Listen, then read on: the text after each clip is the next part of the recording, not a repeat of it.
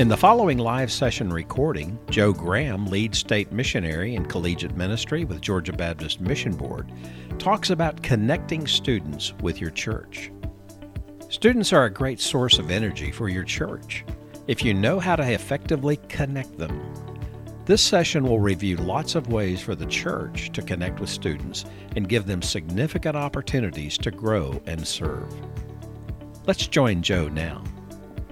I am one of those folks. Number one, I, I on purpose do not have a really sexy audiovisual presentation because I'd rather talk with folks and look in their eyes and figure out whether I'm connecting with what they need. And I, after all these years, I can usually do that pretty quickly. Number two, it seems like everybody's got to have a sexier audiovisual presentation than the last guy, and I'm not competing for anybody. Uh, and the third reason is students live their lives like this. And what we're desperately trying to to help those who work with college students help college students learn that this is not that this is a this is a world you can escape to but it's not the world that's going to help you when your life is is not going well. It's not the world that's going to provide any kind of long lasting peace for you. Um, and that's found in relationship. We know it's found in relationship ultimately with jesus christ. But the only way a lot of these kids are going to find out about a relationship with Jesus Christ is if they have one with you first. And so, if nothing else, what all of you are talking about is how do we learn how to model a healthy relationship with Christ? Um, and if I were leading a parenting class, I would start it the same way. College ministry, though, it, it's so vital think about what they've been through. They've, they've been children and they've gone to VBS and they've been in very graded Sunday school classes all their lives. They get to the youth program, and the average youth program, surely not your church where you are, but the average youth program, just trying to keep them occupied and busy and out of trouble, and and and just uh, it what happens along the way is we, we keep them occupied, but we don't help them become disciples, any stronger disciples. And then we get them in college, and they oftentimes they're looking for the next great worship experience. They're looking for the next great place where they can sit and be fed. They're looking for the next great experience that leaves them feeling close to Christ at the end of the hour. but that's not going to give them what they need to live, to form relationships, to have marriages, to have children, to live lives. Um, and so it, it's a it's a challenging time. I want to. I think I want to. Well, one thing I want to start with is to give you all a little information about a new emphasis with our department that's going to touch churches as well as Baptist Collegiate Ministry. Do y'all know what a BCM is when I say that? BCM or BSU? That is the organization on our college campuses that Georgia Baptist supports. The campus ministers that, that work with me uh, all work not only to help churches, but they're there with the campus organization called Baptist Collegiate Ministry. When some of us were younger, it was called Baptist Student Union. And so you may know BSU. It, it's just switched letters, it hadn't changed all that much. But BCM is the on campus ministry of Georgia Baptist in that association and in that part of the state. And so we, we provide leadership on campus and through that invite the churches to be a part of that. That's a part of your question, I think, is that you don't have to fight for a place to relate on campus at Kennesaw State. Is that the one you're thinking about? We have a campus minister there we have a Baptist collegiate ministry there. It's it's a matter first and foremost of finding who that person is and getting to know them. And here's how hard it is for you to be involved. Come to a meeting. now, if we're on the main campus, you probably have to pay to park. But if we're on the Southern Poly side, it it you know we have a good sized parking lot. You can come park for free. Um, So there. Excuse me, sir, do you have a listing of all of the um, campuses? I do. We've undergone some changes. Let me gabcm.org. GABCM? gabcm.org is is the place to go, and you can click on every campus in the state, and you can find out who that person is. We we had a retirement at Kennesaw, so the person who's there now is Ken Jones. And after we're finished, I'll give you some specific contact information on him because he just started last week. He's a retiree. He was at North Georgia for years and years and years, and he's helping us out at Kennesaw after we had a retirement there as well. So there there is an organization of folks all around the state, like Brian, other campus ministers who are they're there. They're available to you. Tony Gray is our campus minister who is at at Georgia State Newton, which is out in your direction of the world. He's also at Georgia Gwinnett. So we have campus ministers all over the state. And their job is to be a resource to you. My job is to be a resource to you. It's just just a matter and I do have some cards. I'll pass those out when we're done. But GABCM will get you to the place where you can get all the information you need about folks. One of the things we're focusing on now is what we're, and, and it may change names, but we're calling it the farm team. Any baseball fans in the crowd? Uh, I'm not the only one that go Braves. I, we need a bullpen. But yes, I'm with you. Um, well, even with football, there there are practice squads. Uh, so you, you could also call this the practice squad. But farm team is kind of what we're going with because, for instance, the Braves are the professional level team, but there are three other levels of professional baseball under that: the AAA, AA, Single A, and then Rookie League. And what we're trying to create is an atmosphere where we see collegiate ministry as a bit of the farm team. Uh, uh, in essence, probably the AAA farm team. Because if we're training them well in leadership and discipleship and missions mobilization, by the time they get to be juniors or seniors in college, they've received enough training that they should be ready to attach in a leadership role to a local church. So oftentimes, what happens with local churches is we, we try to provide, you know, y'all come be a part of our church. And they'll come and sit for a while, but college students want to be involved. They don't just want to come and sit, they want to be actively involved. So, what we're trying to do with our farm team is by the time they're juniors, certainly by the time they're seniors, we're trying to help them to discover spiritual gifts, their personality, their passion in ministry. And we're going to try to match them up, not with the biggest churches in town, but with some of the medium to smaller sized churches who need that young leadership. And so if a student, if a, if a college senior has, has, has been in BCM, has participated, maybe been a summer missionary, maybe had a leadership role, but they find themselves their senior year and they're not quite sure what to do with themselves, they should have received some some training in personality, in spiritual giftedness, in ministry passion, and we want to try to take that young lady who has a real passion for children and whose spiritual gifts line up in such a way. There's there are churches surrounding every one of these campuses where they would love to have a college senior who can come and work with their children. Love to have a college senior who can come and work with their youth choirs or their children's choirs. Love to have, and this is the group I'm about to explain that really is at the heart of this, would love to have somebody come work with their high school juniors and seniors. The common theory is that we're losing kids after high school. I, I, we are some, but I, I want to and this this isn't being defensive from the college side. We're losing them before they graduate from college, uh, from high school.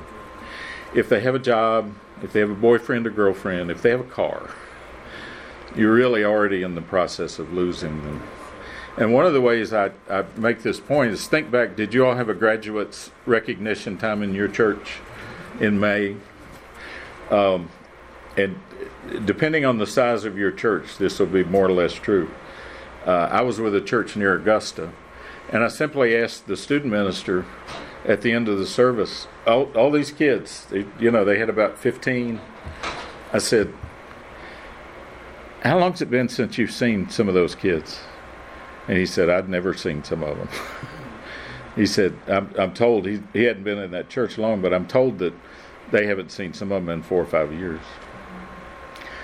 So, what one of the things that's happening in our youth ministries, in, in the ministry that you're a part of right now, is in most cases we're combining senior high kids with junior high kids. And and I just need to I need to break the news to you all. Your average junior and senior in high school does not want to be around kids who think this is funny. True, yeah. They just don't. I called them electric chihuahuas before. They are. They are. And so, a junior or senior in high school, they're around all these middle schoolers. There's all this silliness going on. They have a job. They have a girlfriend. I mean, and and and they just begin to drift away. And it becomes more official when they graduate. But I think it starts even when they're juniors and seniors. And so, what we want to do with this farm team, especially for those who feel called to work with youth, we want to try to put high, uh, college seniors, some juniors, into that role in churches who can have something special for juniors and seniors in high school. We think it will meet a huge need in the church. We think it will meet a huge need in helping kids carry over to active faith in college. There are just all kinds of reasons why this makes sense. But we're, we're just kind of kicking it off. Uh, we've, we've got the, the guts of it beginning to happen. You'll see some more about it this year. Um, but as our Baptist Collegiate Ministries are shaping their leadership teams, which usually happens in February, March, we're going to encourage everyone to have a student leader whose job it is to help these kids develop and hand them off to a local church. In other words, we're, we're going to try to give them away. We're not, we're not going to worry about counting them on Tuesday nights or Monday nights at the program on campus. We want to make sure they're not just connected to a local church. We want every kid to be connected to your church on Sunday. It, I mean, there isn't any other group on campus that's trying to connect kids to your church on Sunday morning, like Baptist Collegiate Ministries. But we really want some of these older college students to connect in more than just a way of showing up at your church. We want them to show up as leaders and, and to help you all and to help them be ready to, to not just sit in the back and see what's going on in the youth program. I, I would love it if we could have a guy and a girl who could go and work with the high school juniors and seniors and actually provide some separate leadership for the for the guys and the girls. Uh, that's in a perfect world. Unicorns, glitter, all kind. Of, I mean, that that's not. It, we'll see how long it takes that to happen. But that would be if we could have a series of of places where we're placing a, a college senior guy and a college senior girl who can really invest in your older youth, we're we're going to be doing what we want. That's that's our that's how we're going to define success with this. How many kids are we placing in local churches who are taking on that kind of role? So that's that's one thing we're pretty excited about, and something that will relate directly to you all. Let me, let me hand this out. This is going to be kind of the guts of what we do. It's kind of hard to pass this around to everybody. Nobody's close enough. Oh, thank you. Everybody gets to sign this at one too. More handouts. Thanks. Um, and we're gonna we're gonna move not real fast through this. I'm gonna trust you all to ask me questions and slow me down when we want to, because each of these is it four or five, five points are, are important to what I think we need to do today. You want to develop a college group in your church. Uh, I will have churches that will call me and say, Would you come meet with our college leaders? We want to start a college ministry in our church. And I, I sit down and I ask this question, which leaves people just staring at me. I'm, I'm sitting with a church and the leaders from that church. Says, Well, how many college groups do you have? Wait, wait. We're, we asked you to come here and help us develop our college group. I asked the question for a reason because you probably don't have a college group. You probably have at least two, maybe as many as four. And now you really think I'm nuts.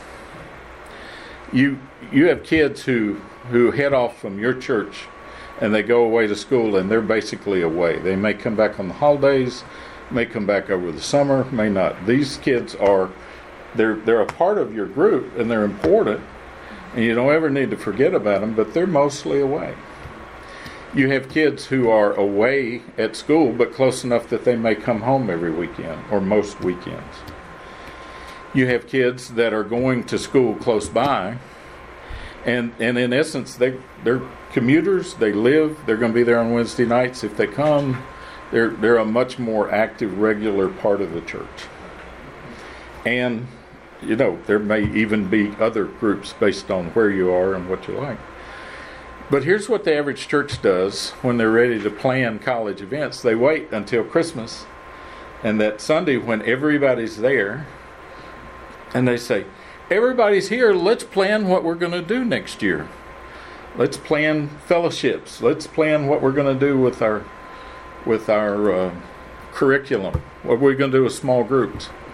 And what you end up having is is kids who are not going to be regularly a part of that.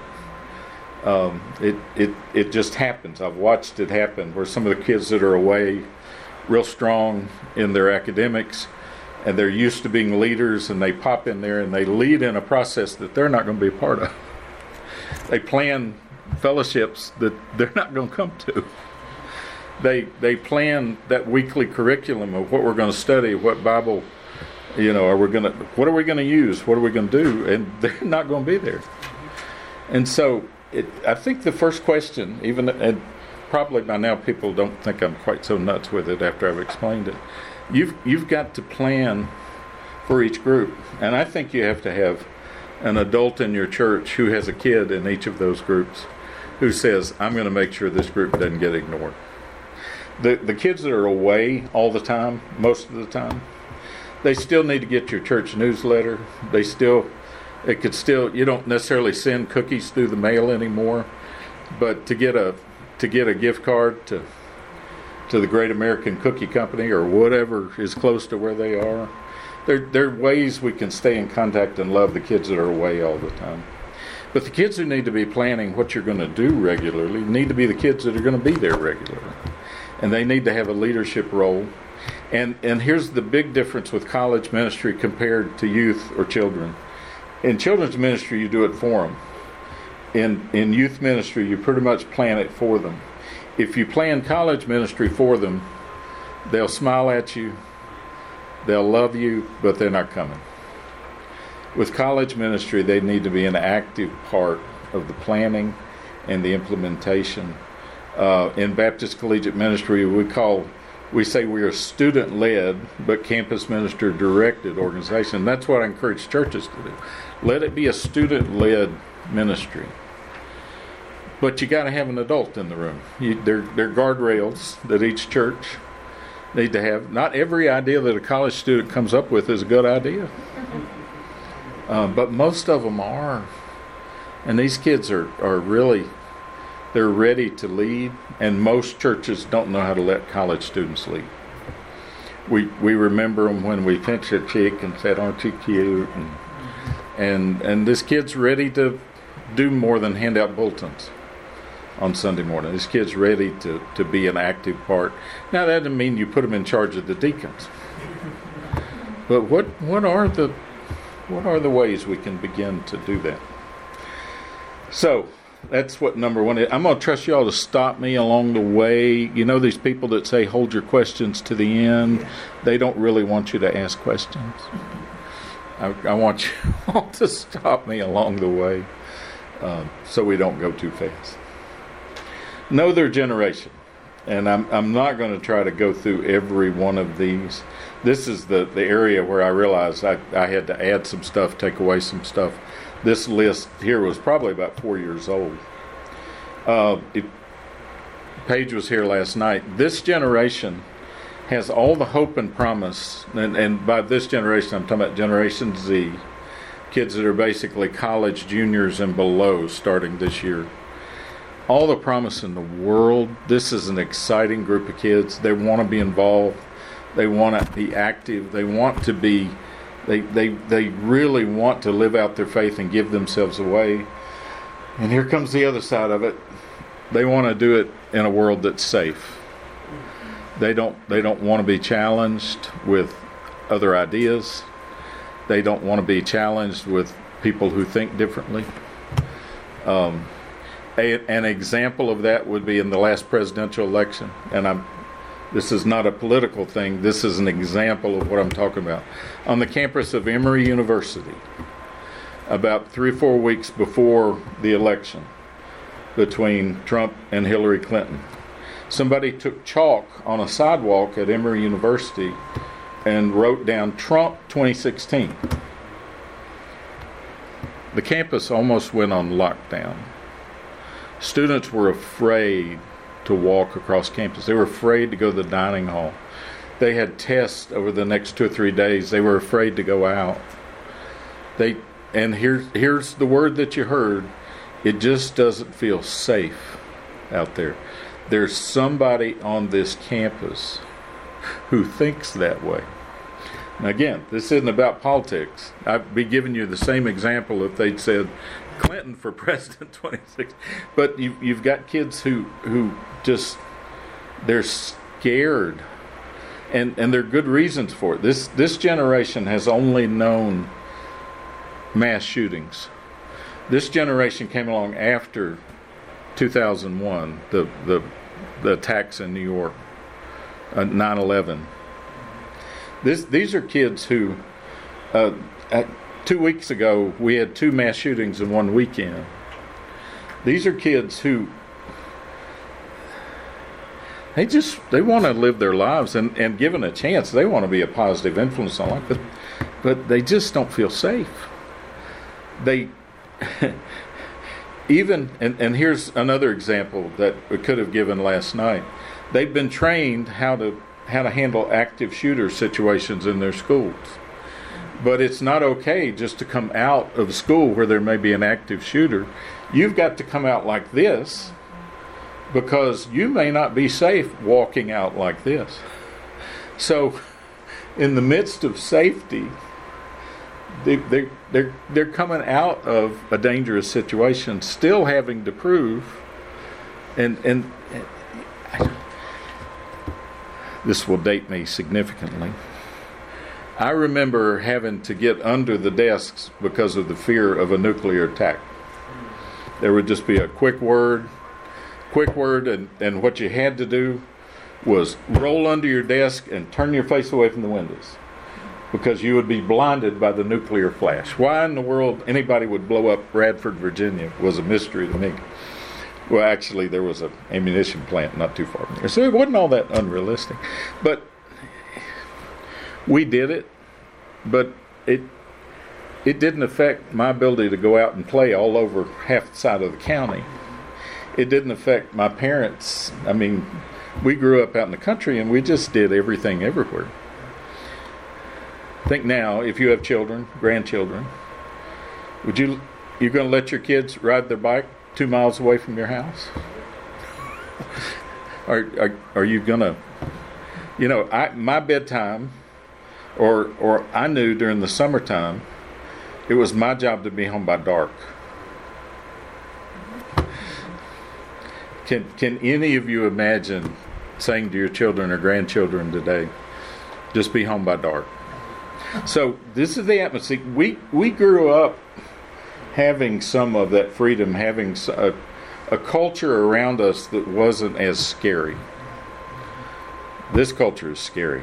I don't care how old you are. I don't care what color you are. I don't care what socioeconomic culture you're in. This is scary world. And these kids have grown up. This has been their norm for as long as they've been alive and and I don't think we really understand well enough what it's like to grow up scared like that. So when they talk about wanting safe spaces, when they talk the levels of anxiety and depression among this generation of college students is off the chart. The level of suicide is going up double digits most years. Um, average campus minister that I work with could spend every day, all day, counseling. And an enormous percentage of that is anxiety and depression. Now, one of the things Sarah did a really good job of talking about last night is just because you're anxious about something doesn't mean that it's all that bad for you. You ought to be anxious going into a geometry test. You ought to be there. There should be a normal level of anxiety going into a, a science quiz. When you stand up to bat, or when you go into the football game, or when you go into the basketball game, there ought to be a little flutter. There's a little nervousness. But these kids, these, these kids have had parents that have just cleared every obstacle out of their way. And, and because we have thought they were somewhat fragile, we've created an environment where we actually make them more fragile. And, and it, we think we're helping as parents and grandparents. And one of the things Sarah talked about last night was how important it is that kids actually have the experience of failing from time to time. Not you, not not, not falling off a cliff, but yeah, you know, you're not going to make a hundred on every test. You're you're not you're not going to be at the top of your class all the time. That that it's okay. You know, there were sometimes when I got C's, and my parents and I celebrated C's. But the more I went through school, the higher my grades got, the more focused I was on my education, and and the the more serious I was about things. These kids are so serious. These, these are kids who, even in elementary school, are being channeled into lives and careers and educational directions. These are kids who arrive in college, top of their class at your at your high school, and all of a sudden they're in a room full of people who are at the top of their class and somebody isn't going to be at the top of that class. Matter of fact, a lot of somebodies aren't going to be at the top of that class, and they they they feel they're not only scared about that, but they feel like a failure. We have we had a student a couple of years ago who basically kept showing up, told us he was this was at the University of Georgia. He's he's he's a sophomore, and he would talk about his classes, and he would talk about all these things we learned later that he actually failed out after his freshman year, but he wouldn't tell anybody. He wouldn't tell his parents. He didn't want to be a failure.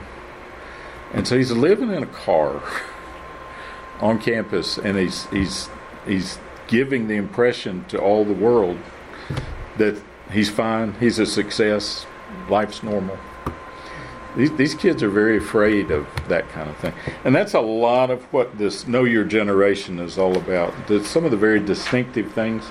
I don't know if you've glanced through that. Are there any of these in particular you'd like to talk about? Because we could spend 10 minutes on each one, and that probably wouldn't be a good idea.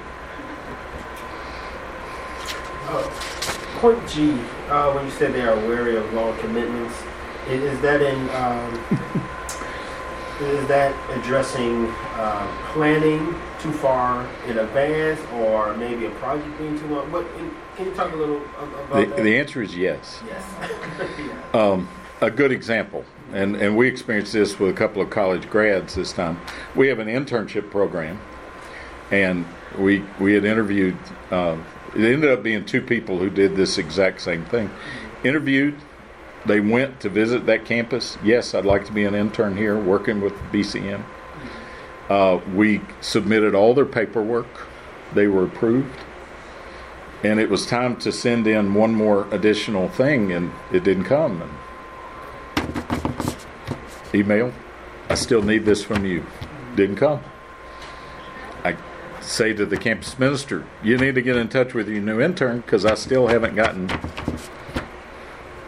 well, I've tried two or three times, but I'm not hearing back from him either. Mm-hmm. And finally, we hear, usually around the back, from somebody else. Oh, they've decided not. To. We had one kid that took a different job after we had gotten that far. Well, I've decided to stay here and get a job with a church in Louisiana.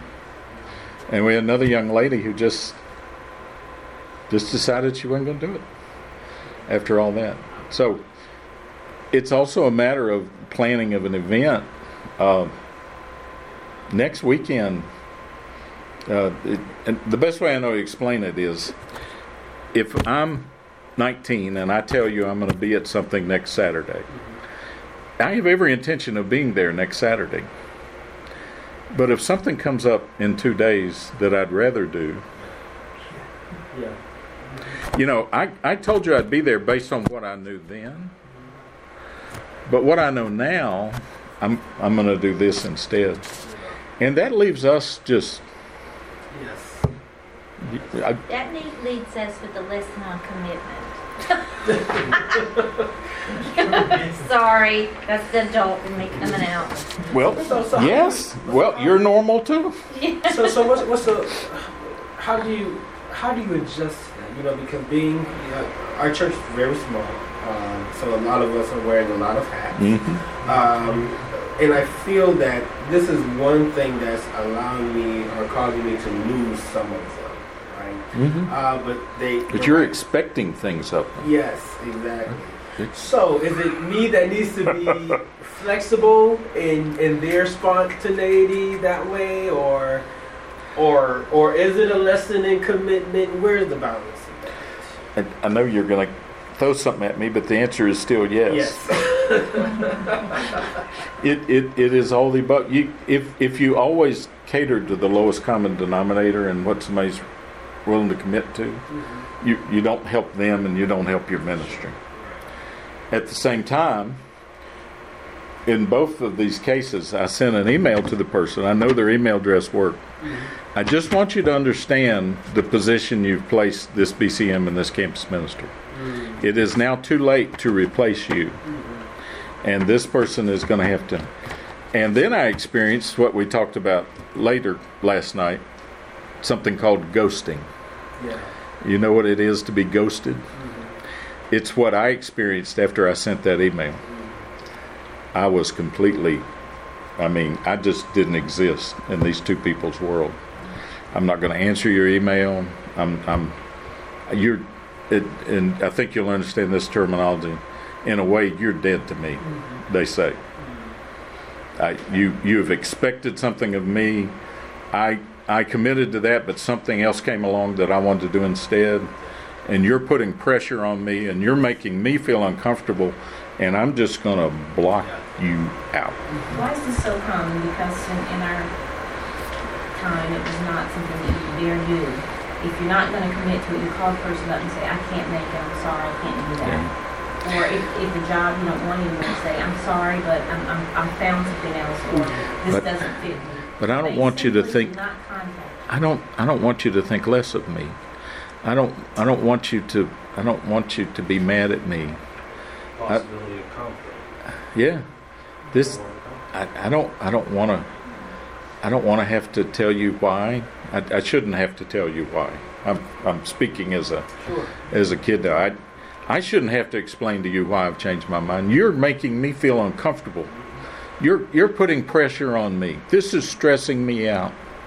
And it just kind of elevates to DEFCON 5. Mm-hmm. And and instead of blowing up,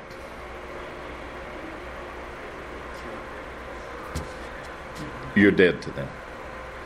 And it, it happens. Now, what are all the reasons it happens? Uh, we talked about some of them. This is a generation that wants to feel safe. This is a generation that, that doesn't want you to think poorly of them. This is a generation that wants to look good. They, they want to be they want to be good in the eyes of everybody. They, they want to dress in a way that's approved by their peers. They want to act in a way I don't know about that. they they it's it the girls in the little black dresses in college it's still just as real as can be. You know and, and they'll show up. We had a joint worship service at uga last sunday. Churches came together and we had something. We got people wearing little black dresses to worship services on sunday morning at 9 a.m because they want to look good. And i don't want anybody to think less of me. We actually advertised it as roll out of bed at nine o'clock, come over to the student center in your pajamas and we'll all go to the dining hall for breakfast afterwards.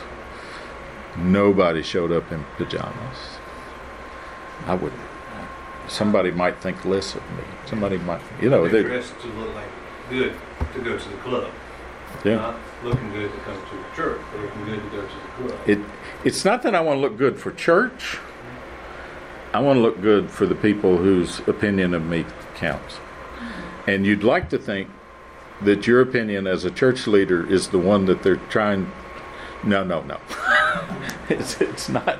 It's not you that they want to look good in the eyes of. It's peers and it's those kind of things.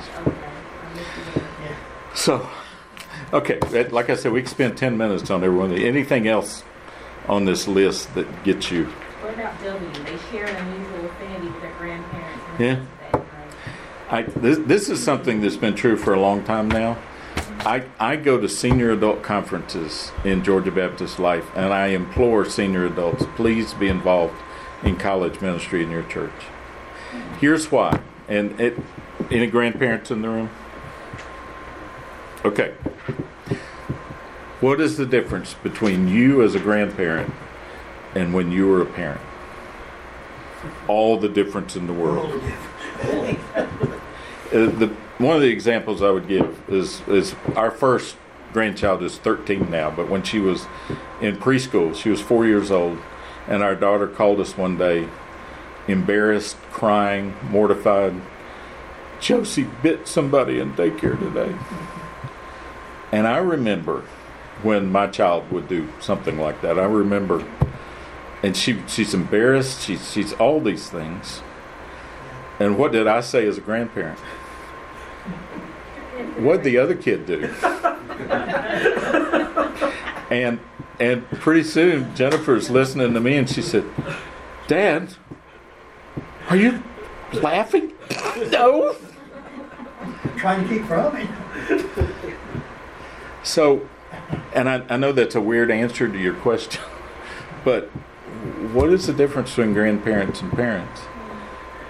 Grandparents and people of that generation with college students, they just love college students.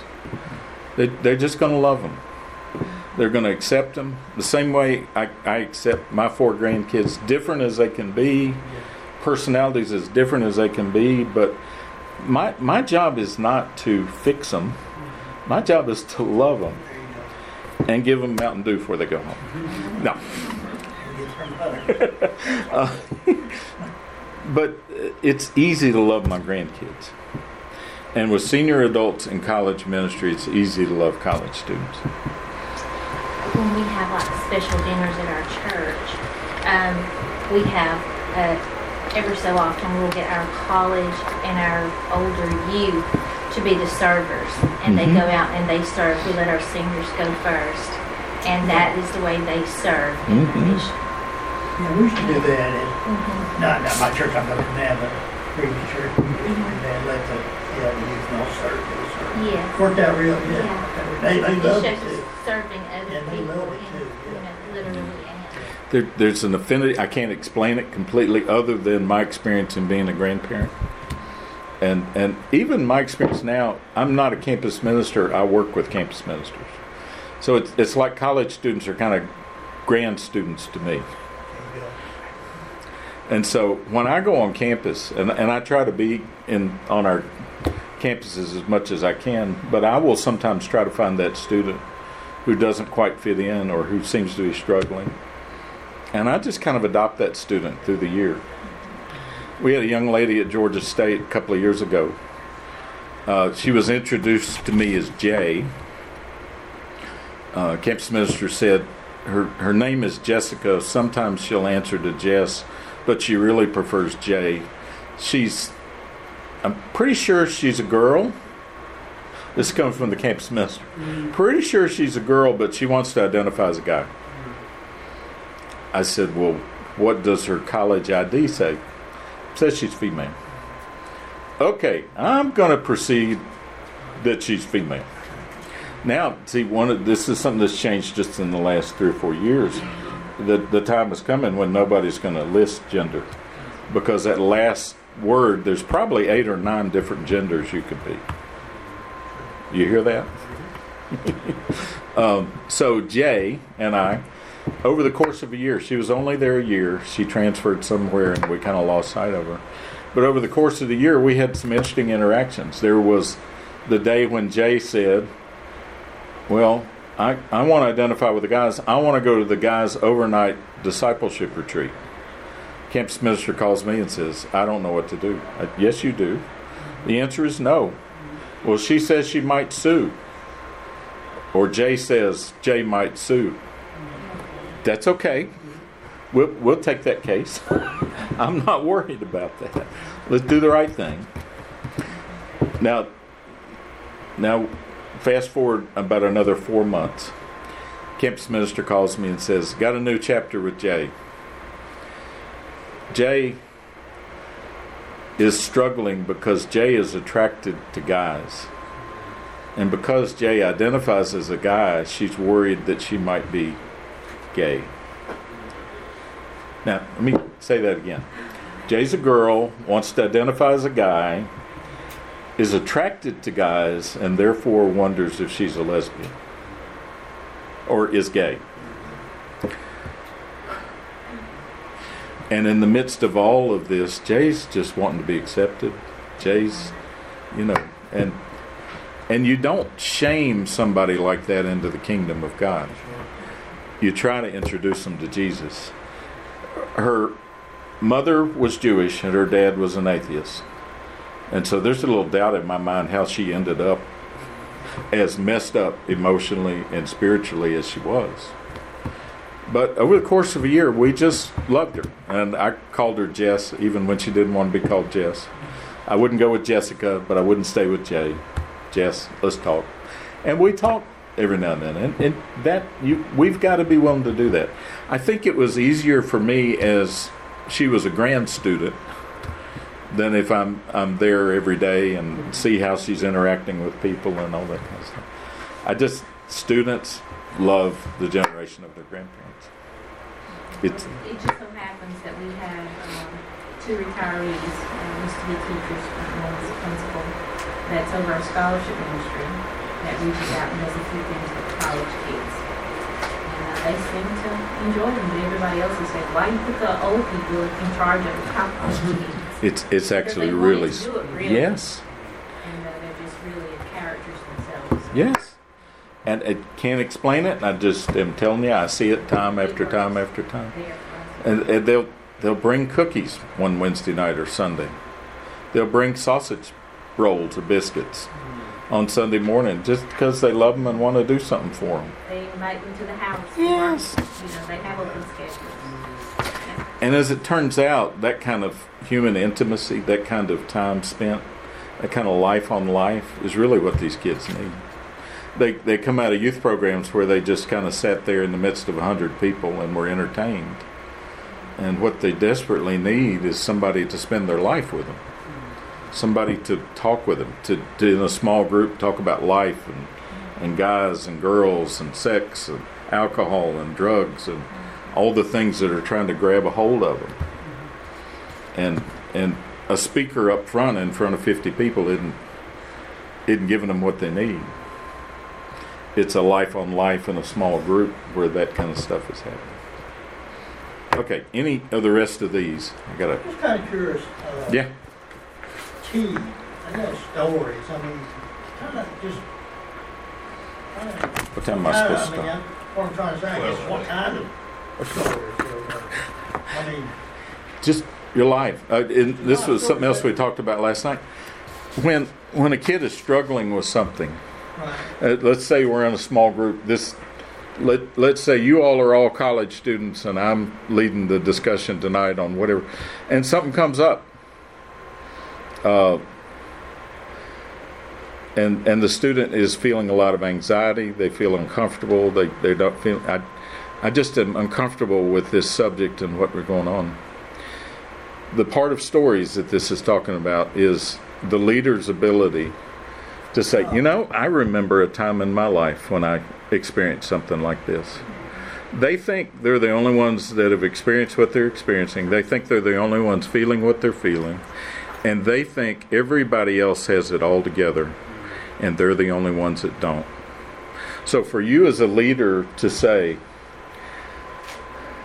"Yeah, I have I have a niece who had a child out of wedlock."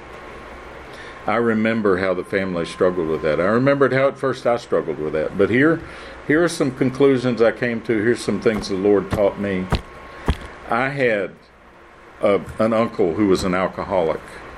Let me tell you, I watched what it did to that family. I watched how this happened.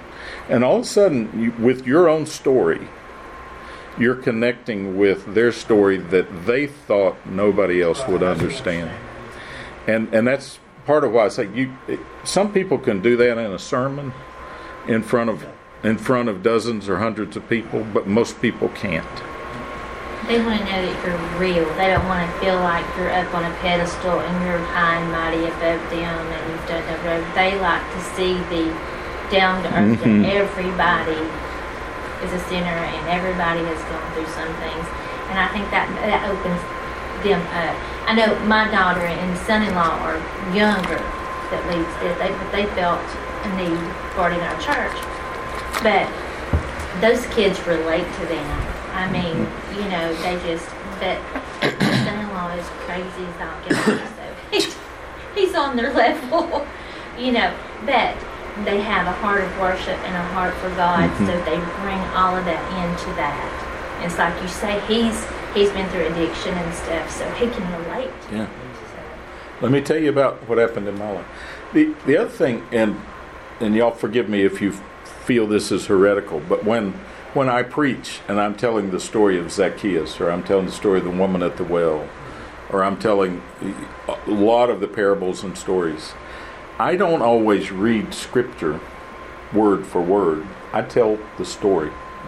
Now, I, I, try to tell it as biblically accurately as I can, but one of my favorite stories uh, to talk about with college ministry is the guys who let their friend down through the roof into the presence of Jesus. And I could read that in about 30 seconds. But when I tell it, it takes about seven or eight minutes. And I've got kids looking up as the as the the ceiling starts to crumble and as all that clay starts to come apart. I've got them, I've got them looking at the looks on these guys' faces as they lower their friend down into the presence of Jesus. I'm, it's a little biblical creativity, but I, I try to stay within what I think the biblical truth is. But you take a scripture like that. Now, I don't do that with Romans. I don't do that with Colossians. There are a lot of places where you don't do that, but with the stories of Jesus, Turn it into a story. That's how Jesus taught. He taught in stories. He taught in parables. So, I, you know, now you can you can abuse a story and turn it into something you want it to say, but if you if you'll tell it in harmony with Scripture. My wife's a lot better than I. um, and so you you think in your congregation, who's who's one of the best storytellers in our congregation, and there's there's almost always somebody who's just a gift for telling stories. Um, and then to have that person come in every now and then, and instead of spinning a yarn about how they put their teacher's carriage up on top of the roof, have them spin a yarn about their life. Have them, have them tell about a time in my life when I was struggling, and and uh, we have Marty Youngblood on our on our staff. Used to be one of my campus ministers. Now he's the the pastor wellness person for Southeast Georgia. Marty grew up in, in rural South Carolina. And Marty just talks about his family, and you're just bent over double laughing. I think Mart- was in his class last night. Uh, skinny? Yes. Yeah, just Marty. I mean, he. He and his brother did not get along. Uh, yeah, Marty, but Marty told stories. Mm-hmm and and Marty just lets you inside his life and his family. And there's all kind of spiritual meaning that kids, students love this, crave it, want it. I, I went more than five minutes answering your question, or your question, whoever's question it was. I'm sorry. All right, let's at least flip over to the back here, and we can come back if we need to. Really important theory here uh, with college students if, if you're gonna if you're going to have a ministry to college students, you really need to know what they're committing to. Most students who will come to your church, they're to if they're going to commit an hour to your church, they're going to commit it to worship. If if student says the only time I'm going to be in your church is one time a week, they're going to come to worship on Sunday morning. How do we help our worship be more student sensitive? How do we involve students in planning and implementation? How do we be sensitive to the college calendar? Um, you know, there's something neat at Christmas time with having one of your students who's been away all fall just to, to stand up and give a testimony about here here's some things I learned here's some things that were a part of my fall. Here's some ways that I've learned to appreciate how you all poured into my life when I was younger. that's powerful for the kid. The student gives them a chance to communicate. there's nothing like being an adult hearing that. If you taught them, if you were their, their music teacher in, in five year old music, if you were their Sunday school teacher in middle school and you didn't think they'd ever figure anything out to have a student then standing there talking about how much this church has meant to me and how much I realized I needed you all. That's that's a way for your worship to be more student sensitive. For at the beginning of school to have an awareness of the college calendar, to have an awareness of when midterms are, and and for a pastor to simply say, this coming week are midterms on the college campus near us. Let's take an extra minute and pray for our college students and college students sitting there it, it whoa, these people care about me. This, this person, this pastor is aware of my life. You know, when something happens on campus, did, how can our worship be more student sensitive? You, you, it doesn't mean students got to preach. student could give a five minute testimony about their summer where they served. A student could give a three minute testimony you know, you, you, could do that once a month. And college students, whoa, this church cares about college students. They want to, they want to hear from us. To to have uh, a college student who's a worship leader at their BCM, to to have them come just lead one song with a guitar or whatever they play. It, it doesn't mean you turn over your whole music program and make it, but to do a special number one time. There, if, if you begin to think about it, there are tons and tons of ways that your worship can be more student sensitive. And if you'll do that with the few who come, they'll want to bring people back. If they're going to spend two hours, if, if they say, okay, I'm, I'm willing to give more than just worship, then probably what where they're going to connect is with a Bible study or small group. So, how do we, we talked about some of that before with how you involve them in planning and implementation and, and being a part of those things. And and how do we help? In in some cases we have a college and career class. Well it, you how old are you? 20 you go there.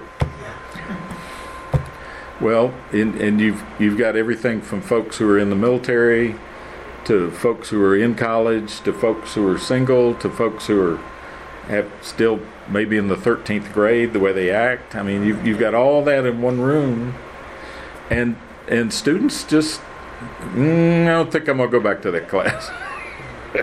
so how do you be sensitive to to having something that meets their needs? And then if, if they're gonna if they're committed to worship and they're committed to Bible study or small group, the next level of commitment is going to be in growth in ministry. What are some things we can have? If your church does a mission trip, taking an extra step to make sure that, that we invite college students to be along on that understanding that mama pays for the youth to go on their mission trip, but mama may not be paying for a college student. So, how do we be sensitive to the fact that college students are paying some of their own bills? And how do, you know, what are some of the ways in ministry? You may have a group that goes and works at the youth detention center, or you may have a group that goes to the pregnancy resource center. You may have groups that are involved in local ministry in your church, but when's the last time you you looked at a college students and said, which of these would you like to be involved in? And you actually go out of your way to try to involve them in something. All of this combines to help your church be more relevant in their lives and helps them be more relevant in the church. It, it's both of those that we're trying to do. Um, be committed to their continued discipleship as well as the things they can do. People get real frustrated with college ministry because, in the end, the budget committee looks at it and says, These kids aren't giving any money at our church. no, they're not. But hopefully, we're teaching them stewardship because there will come a day when they are going to get a paycheck.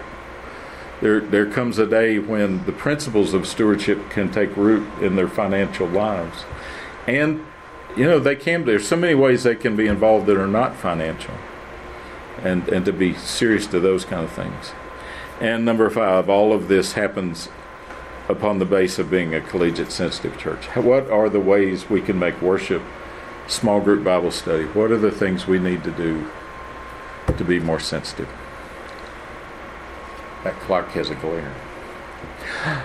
We left some time. Um, let me just hand out these other two things. Would you be a handsome assistant? And whatever you can do. Uh, one of these is, depending on what you all said, talking about college culture a little more in depth.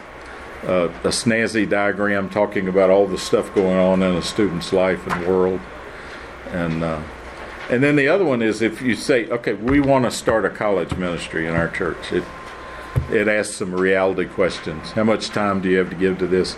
Uh, sometimes I'll have youth ministers here who say, I, I, We need to do something, but I'm not sure what to do. And that last handout is designed for folks like that because, you know, if, if college students are number 14 on your job description list, then you've, you've got to be really, okay, I've got about an hour a week to give to this. So, how can I best use that hour to to leverage this ministry. And so, thank you. They get the hand answer this one. okay, what what have I not? Where where do you itch with this that I haven't scratched?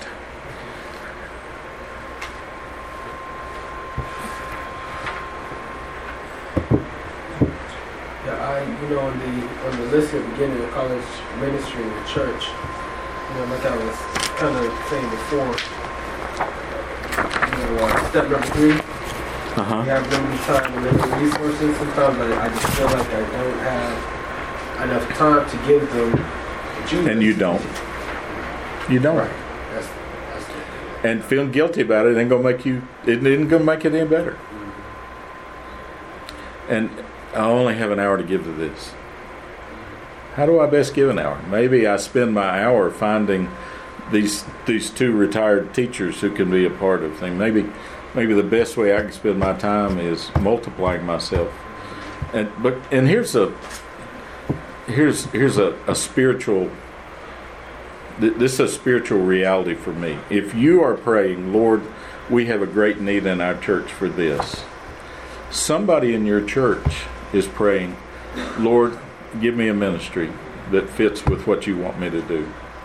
And your job isn't to develop this huge ministry. Your job is to help them find each other. Help to, to talk to the people in your church. What what do you have a passion for? What do you love to do? What age group do you feel?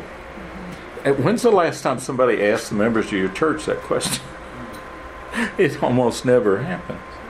To, to, to send out a, a sheet on Sunday morning we're we're trying to find folks and we want to make sure we match people up with the areas that they have a passion for and let people check children's ministry music um, and let college be one of those things. Or I, I love doing this or i love doing collect that stuff. You want to make sure that we're matching people up with what they have a passion for. When when my son was younger and was in ras Royal Ambassadors the equivalent of awana whatever it is in your church they guilted me into being a leader of of fifth and sixth grade boys. That, that's the only way I know to put it. They they you have a son in there. Nobody else will work with these boys. You got to do it. And so guilted as I was, I went and it got to the point, folks, where I would wake up on Wednesday mornings when I was in town, and I didn't want to go out of the house because tonight I've got to work with fifth and sixth grade boys, and, and they're just you know, I, and finally I had to say, this, this is not where my passion is. I'm, Lord, I'll let you stretch me, and Lord, you have stretched me in many, many ways, but this is something well outside of. And if it gets to the point where you just dread doing it, then it's not in your passion. And there's only so long you can do that without it beginning to affect you. But there, I think for everything you think there's a need for in your church, there's somebody that's praying, Lord, give me a ministry. And you just have to find them and match them up with it. Uh, this, we, and it's about time for me to hush. This is, uh, these, these are some of the, the, the ways this generation and, and some of the ways all this stuff interacts with each other. There, there is no more medicated generation of depressive and psycho, psychometric drugs now, psychotropic meds. They, they have a real problem with critical thinking. They have a real problem with problem solving. Uh, because they don't think well and they don't problem solve well, uh, think about what that means when it comes to sexual expectations. What, what happens to the young lady who doesn't problem solve well, doesn't critically think well? She wants to be loved and appreciated. She want, and all of a sudden, how do you how do you deal with having boundaries in sexuality uh, and expectations? There, there are all kinds of ways in which these interact with each other. And have you ever seen more support animals in all your life? I mean, they're just everywhere, and some of them very legitimate. When a vet comes home from from Afghanistan, uh, that that's one thing. When when somebody's blind or or deaf, and you know that's one thing. But we got support chickens.